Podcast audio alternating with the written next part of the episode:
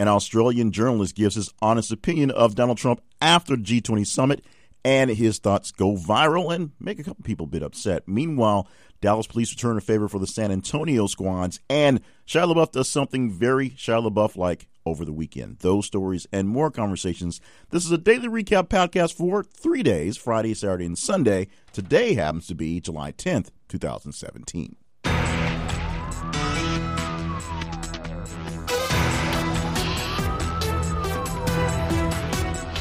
Welcome to the podcast. My name is Jay Cleveland Payne. I'm your host for This is the Conversations Daily Recap Podcast. And for today, it being Monday, we recap the three days from the past weekend, Friday, Saturday, and Sunday, for some of the best conversations that we had with you all weekend long. Now, some weekends gets really slow, but this weekend we had a lot of things to talk about, a lot of things sent back and forth, a lot of things that were really odd to get into the conversation, to recap, to get your day started and get your week started here uh, for or this is conversation. Now, you help out in the process. We have these conversations with you, and it's very simple. You follow us on social media or at our website, and you react to the stories we have that tells us which stories are the most um, pertinent to you in our conversations. On Twitter, follow us at th underscore conversation. Follow us on Facebook at This Is a Conversation. And of course, this is conversation.com. More information about going to the website to join the conversation survey panel in just a bit. But first, let's just get into some of the stories in no particular order from the weekend. Now, let's start off with Shia LaBeouf because it happened pretty early on a Saturday. Shia LaBeouf doing what he does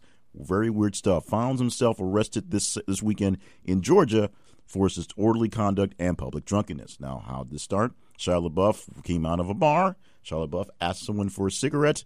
They didn't have a cigarette. He got unruly. Shia LaBeouf did his Shia LaBeouf thing, and he got booked for the weekend. You can see the pictures of his mugshot, or I should say his current mugshot, on TMZ. Nothing really odd happening. Actually, it actually was a pretty standard thing. He just got picked up for, tr- for public drunkenness and being a bit disorderly in the public. That happens when you're Shia LaBeouf sometimes. Meanwhile, the uh, internet was a buzz, at least here in America, about something that's happening, the reverse of a trend.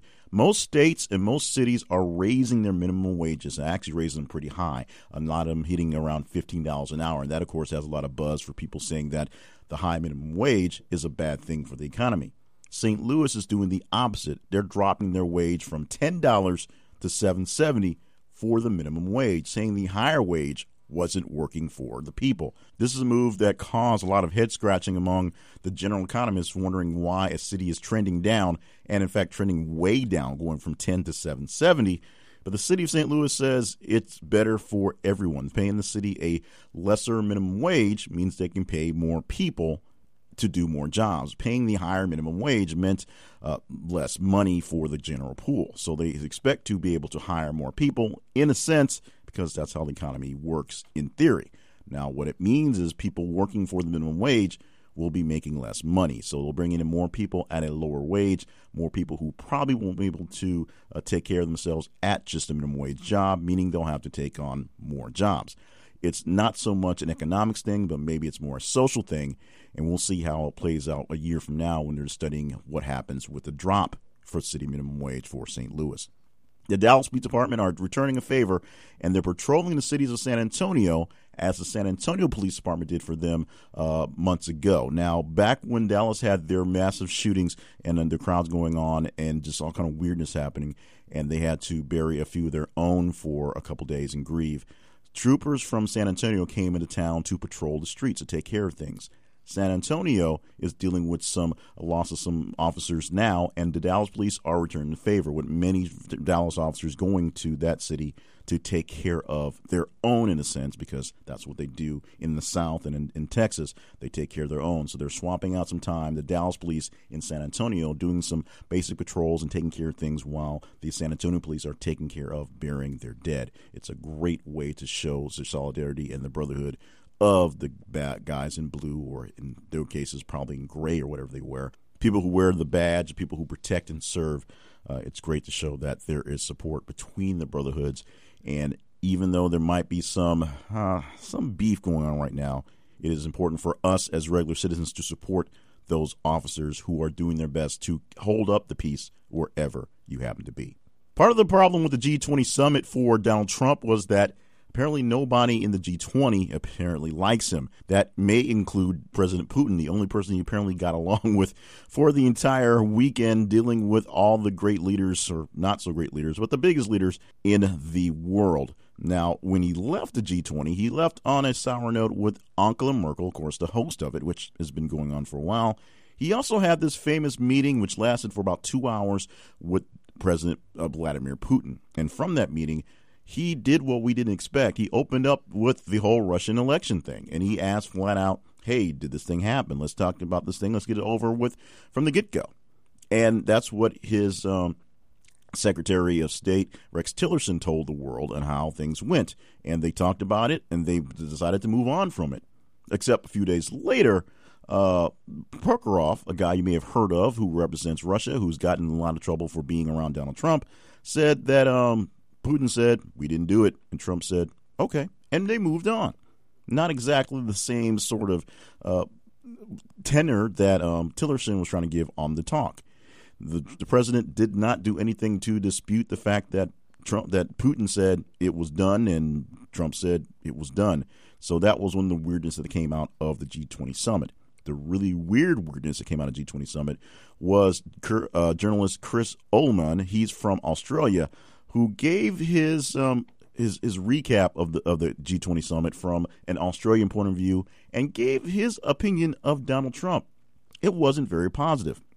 In fact, he basically flat out said that Donald Trump does not have the capacity and even the desire to actually lead the world. He's he spent a bunch of money, he took a bunch of time, he put all this effort to becoming essentially the leader of the greatest nation in the world, and he doesn't really want to do what great nation people do that is, lead people and make hard decisions and go in and try to fix things that are broken and try not to break things that aren't already broken. He just apparently likes sitting around being the focus of attention, which you already figured out from watching seasons of The Celebrity Apprentice and, of course, him just being Donald Trump being Donald Trump.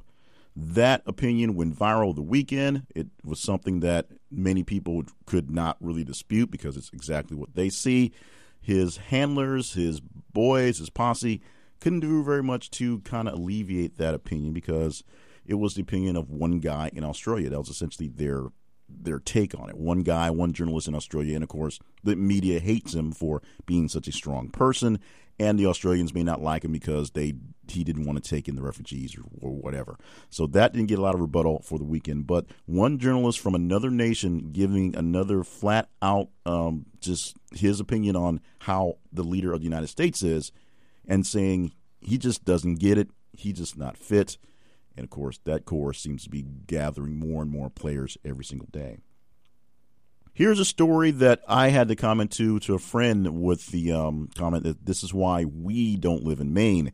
And if you don't understand the we, well, then I may have to explain it to you later. But a professional runner from Kenya, I believe, because those guys who win all the marathons seem to be from Kenya, uh, was running in Maine. He was training for marathons in Maine, doing his normal long morning run.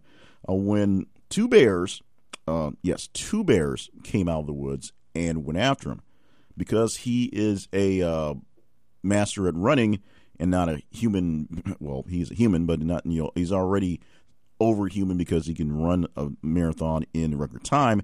He was able to run, dash, get really, really fast to an abandoned house and go inside and close the door and uh, wait out the bears from going away. Now, people who know about these things, wildlife uh, officers and whatnot, will tell you to never, never, never try to run from a bear because they can run very fast and they will catch you.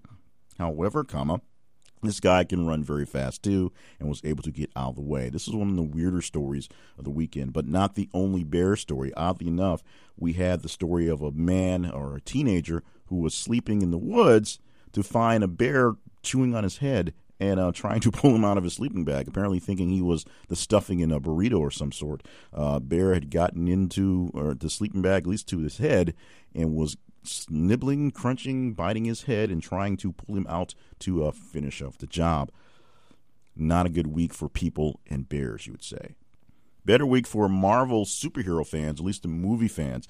Big opening for Spider-Man: Homecoming, which came in with 117 million in the, in the American debut for the weekend, and we have news that Samuel Jackson, of course, who has a nine movie deal, we're told, with Marvel. So he will appear in nine of the 30 uh, odd movies they're going to put out in their three part phases for everything coming through is going to make an appearance in Captain Marvel. No word on whether he's going to come in into Infinity War Avengers uh, mashup or everyone mashup, since everybody essentially is in this movie taking on Thanos.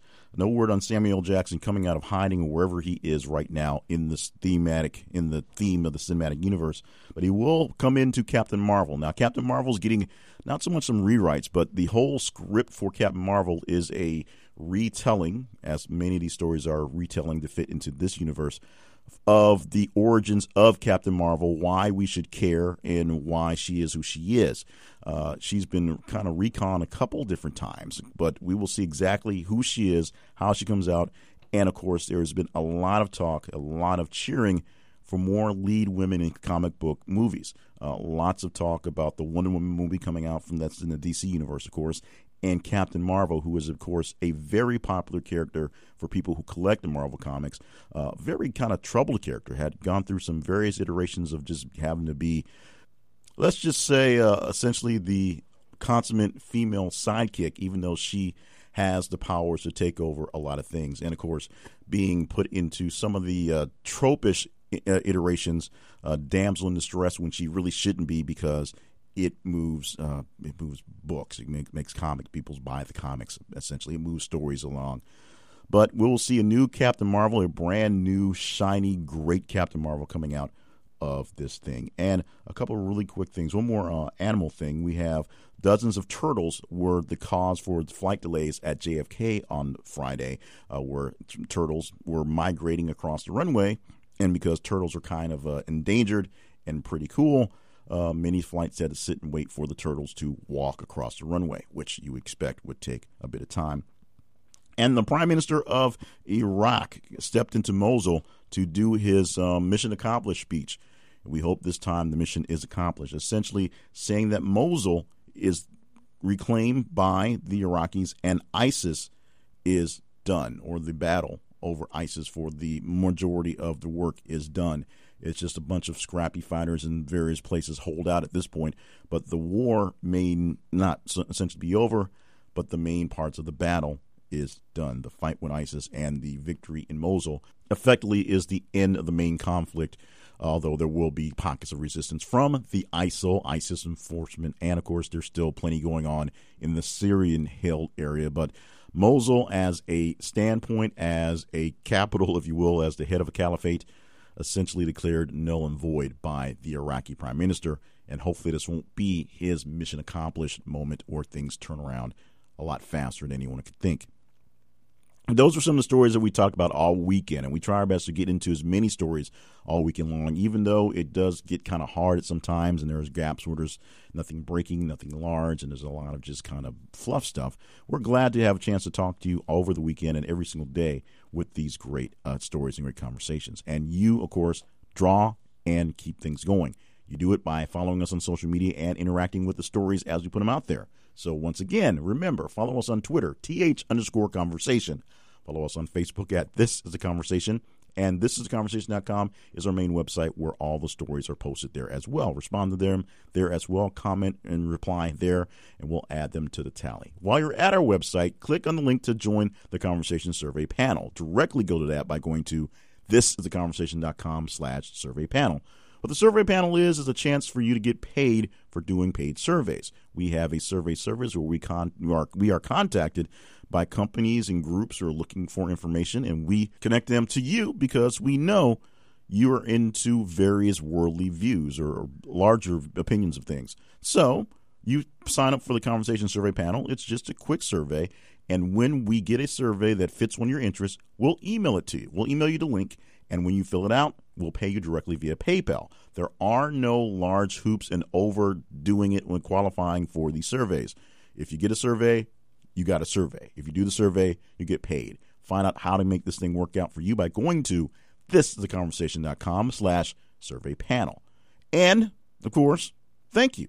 thank you, thank you, thank you, thank you for being a part of all the conversations anyway. Just being a part of what we have going on, and of course, listening to the podcast, joining us in, letting us know on things, and giving us feedback. And let um, um, let me assure you, we've been listening to lots of your feedback, and we're working on tightening a lot of things on the production value and the story count as well. A little less rambling, a little more focused, and a little better grasp of what are the biggest conversations and making sure we're getting more of those in and less of the weird, odd conversations. Although, when a guy gets bitten by a bear, that's going to get in here. Trust me. So, we're going to work on that and we're going to improve on the back end of these conversations. And of course, coming very soon on Sunday, we're going to add one more podcast, a podcast with more of my opinion, so I can get more of that out there. And then it will be a true seven day a week podcast with five days of daily recaps, one day that's a full week's recap, and of course, the upcoming conversation that will be just me giving you commentary. So hopefully you will enjoy all that, and we'll take all of your feedback on that as well.